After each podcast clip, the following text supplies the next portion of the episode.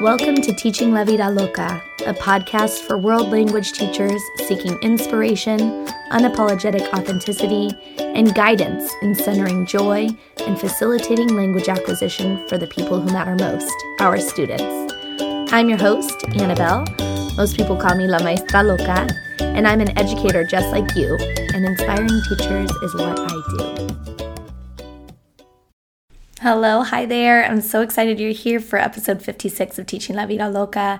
I was so fortunate this weekend. Um, La Familia Loca PLC welcomed Dr. Liam Printer as our guest of the month, which still feels really weird coming out of my mouth. Um, it was such a tremendous honor and one that I wasn't uh, I wasn't even ready for. Um, I finally took a leap of faith um, and invited him. He's one of the guests that my members have been requesting for a couple of years now. Um, if you don't know Dr. Liam Printer, uh, he has an incredible podcast called The Motivated Classroom. And our theme of the month in La Familia Loca PLC has been simulating synergy and um, stimulating motivation. Like how do we how do we spark that motivation in our students? How do we um, light that fire early in the year that gets them excited um, every day to come to class, um, not knowing exactly what's going to happen, but um, really sparking their eagerness and drive to be there and motivation to participate, to take the risks, to be involved in the classroom community. Um, and one of the things that I was I was so grateful that he went over was you know, I if you haven't already guessed this about me, I'm sure you already know this about me. I am not a research gal. I'm one of the gals who like if my friend is really into research, I'm like, "Okay, cool, tell me about it." Like I will learn from my friends a billion times sooner than reading about it because I find it dry and boring AF. Like I cannot. I can't. But Dr. Printer is so easy to listen to. It could be his accent, I don't know. I think it's actually that he like doesn't make it dry. He talks about it with real life examples because he is in the classroom, right? And one of the things he talks about was the correlation between motivation and um, engagement.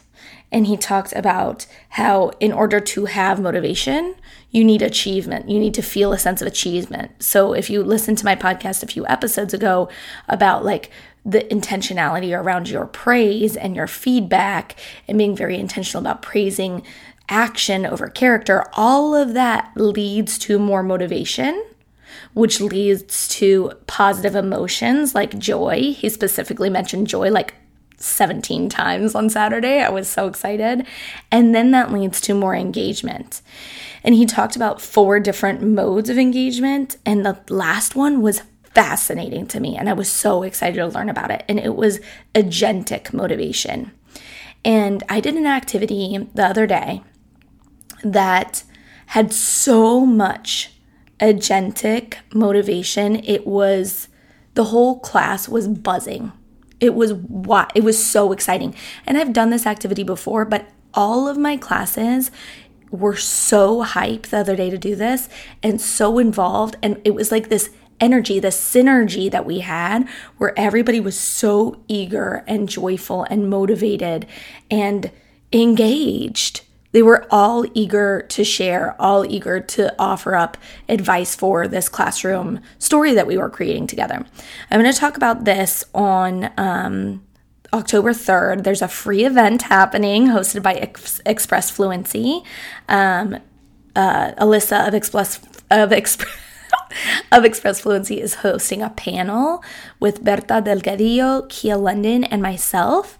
Um, so each of us represent high school, middle school, and elementary school to share some successes at the beginning of the year, how we're building community, how we're creating um, uh, a place where students feel a sense of belonging early in the year.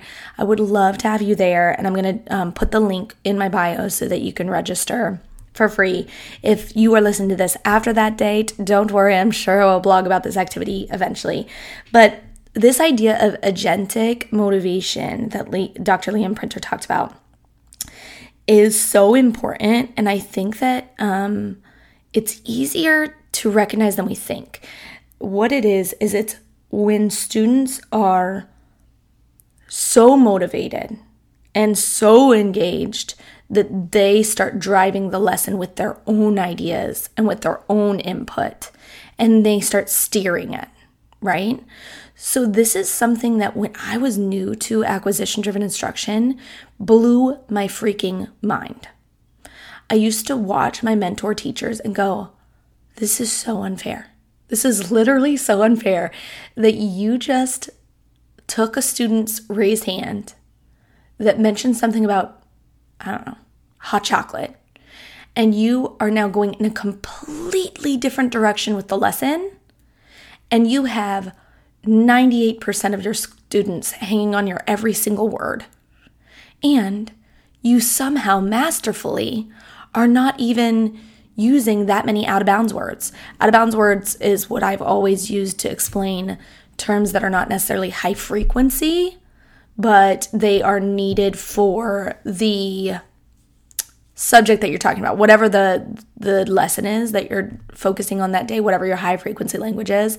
For example if it's tiene quiere vive there's a spanish so has wants lives out of bounds might be apartment house because you need them to talk about whatever you're to use the word lives a lot but you're also really that's not your target language if that makes sense so it was maddening to me to watch my my mentor teachers so masterfully skillfully and easily take what students were giving them and allow them to drive the lesson in a totally different way and that is the agentic motivation and it's something that I don't think comes very easily. And it's okay that it takes a little time to build this. But for my teachers who have been doing teaching with acquisition driven instruction for a while, you're starting to get comfortable. You understand the the purpose of focusing on high frequency words. You understand how to get lots of organic repetition um, with lots of input that is really compelling and contextualized for kids right? They can relate to it. Dr liam printer talked a lot about relatedness not just students relatedness to you but their relatedness to the class and the content that you're actually teaching. So if you're getting to that comfort level where yes you are getting more and more comfortable with creating compelling, contextualized, juicy input for your students, and they're being more engaged. There's this moment that a lot of teachers that I've coached before freeze when a student is showing agentic motivation and wanting to steer it in another direction because of their fear of falling flat or failing or not keeping it in bounds. The next time that happens, I want you to trust it. The next time somebody says something during um, a do now that leads you to think, oh, it would be so fun to talk to them about this right now, talk to them about that. Talk to them about that thing that made you go, oh my gosh, that is so interesting. It happened to me last week. Here's another example of agentic motivation.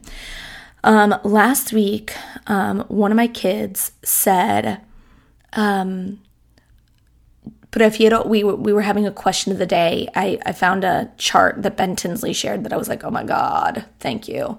It's providing me question of the day for like two months straight. Um, and we were comparing two Disney movies. It was like Tarzan and Beauty and the Beast. And they had to vote on their favorite.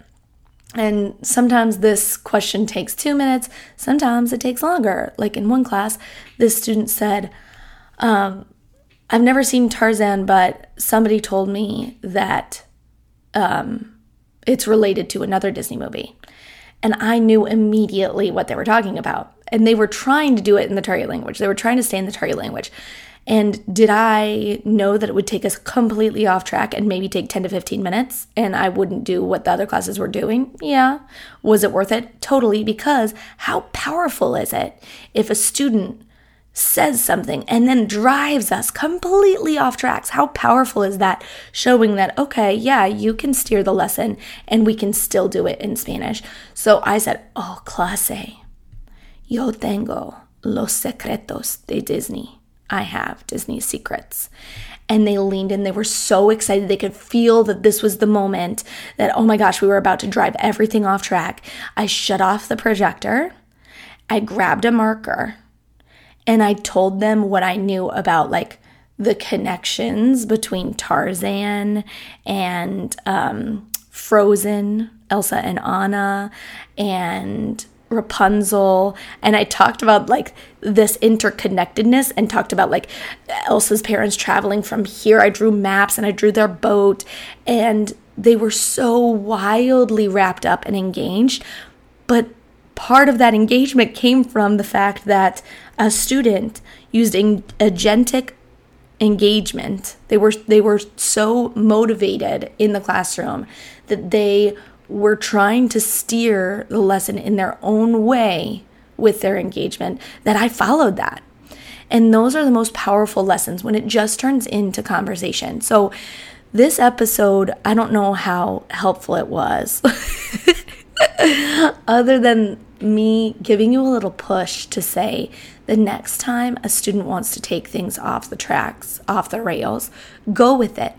See if you can stay in bounds, stay with your target vocabulary, with the language that they have been hearing, right? With your high frequency language. See if you could do that for five minutes.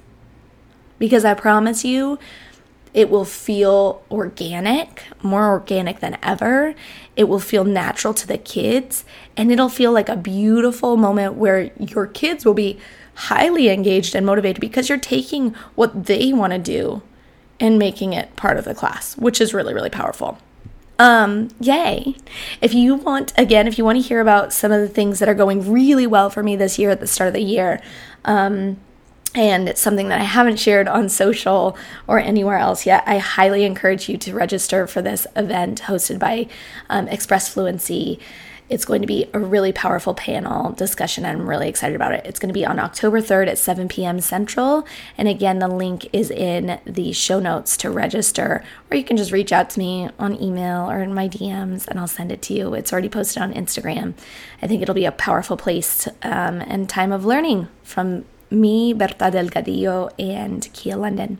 I'm so grateful for you. I'm so grateful for Dr. Liam Printer for giving me a word that I didn't know existed for this sort of student engagement that is the most um, is the most motivational for me and brings me the most joy and certainly gives my kids the most joy when we're able to go with it.